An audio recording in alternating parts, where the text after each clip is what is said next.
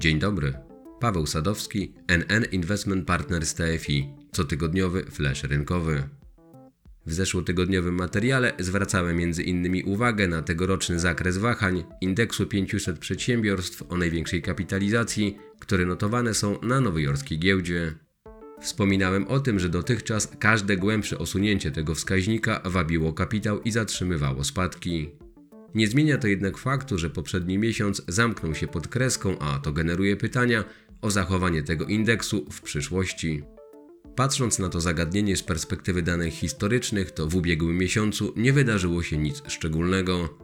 Wrzesień jest bowiem statystycznie drugim po lutym najgorszym miesiącem dla wspomnianego indeksu podczas pierwszego roku cyklu prezydenckiego.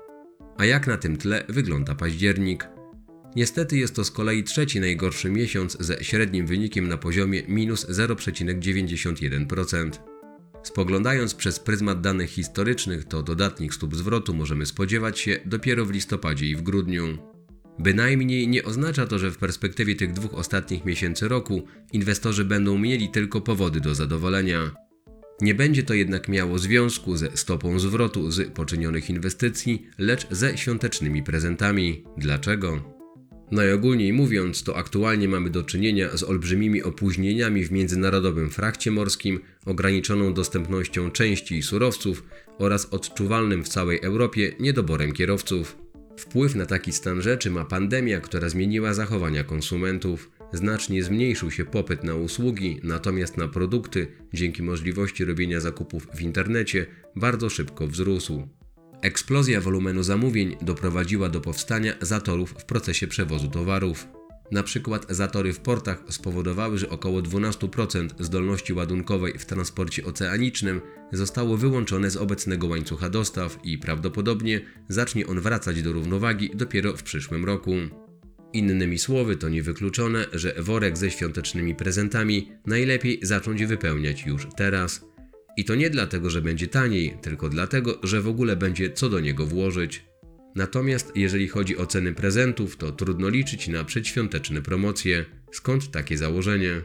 Obecnie sam transport kontenera z Chin do Europy kosztuje nawet 5 razy więcej niż na początku 2019 roku, a do tego trwa tydzień dłużej. Pozostając w temacie sytuacji kryzysowych, jednak przechodząc o kilka poziomów wyżej w kontekście ich negatywnego wpływu na nasze finanse, to nie taktem byłoby nie wspomnieć o kryzysie energetycznym, który ogarnął Europę i Chiny. Rosnący popyt na prąd ze strony szybko podnoszącego się po pandemicznym upadku przemyśle spowodował, że producenci energii zostali wręcz zmuszeni do powrotu do źródeł, których znaczenie było w ostatnich latach ograniczane. Chodzi o gaz i węgiel. Ale to nie oznacza, że problem niedoboru energii został wyeliminowany. Dlaczego? Produkcja gazu ziemnego w Europie w pierwszych 8 miesiącach tego roku była aż o prawie 25% mniejsza niż w tym samym okresie w 2019 roku.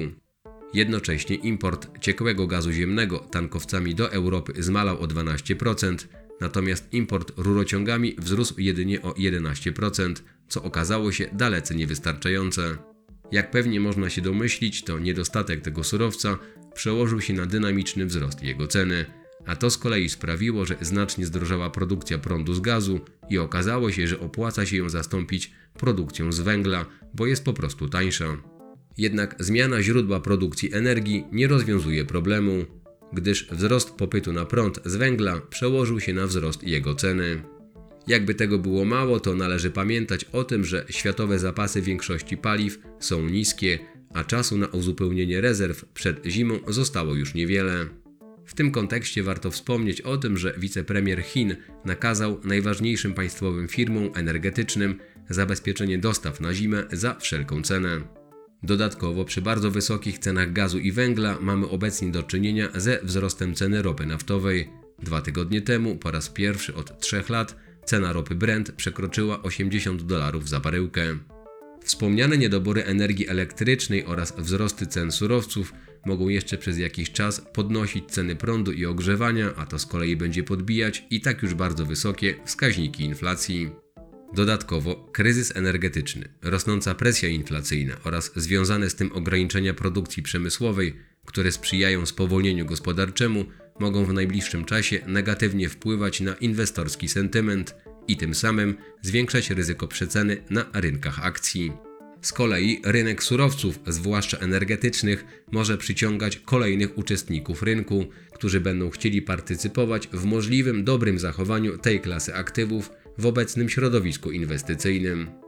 Dla przypomnienia, to celem naszego funduszu NN Indeks Surowców jest zapewnienie efektywnej ekspozycji na zdywersyfikowany portfel towarów, w którym surowce energetyczne mają prawie 30% udział.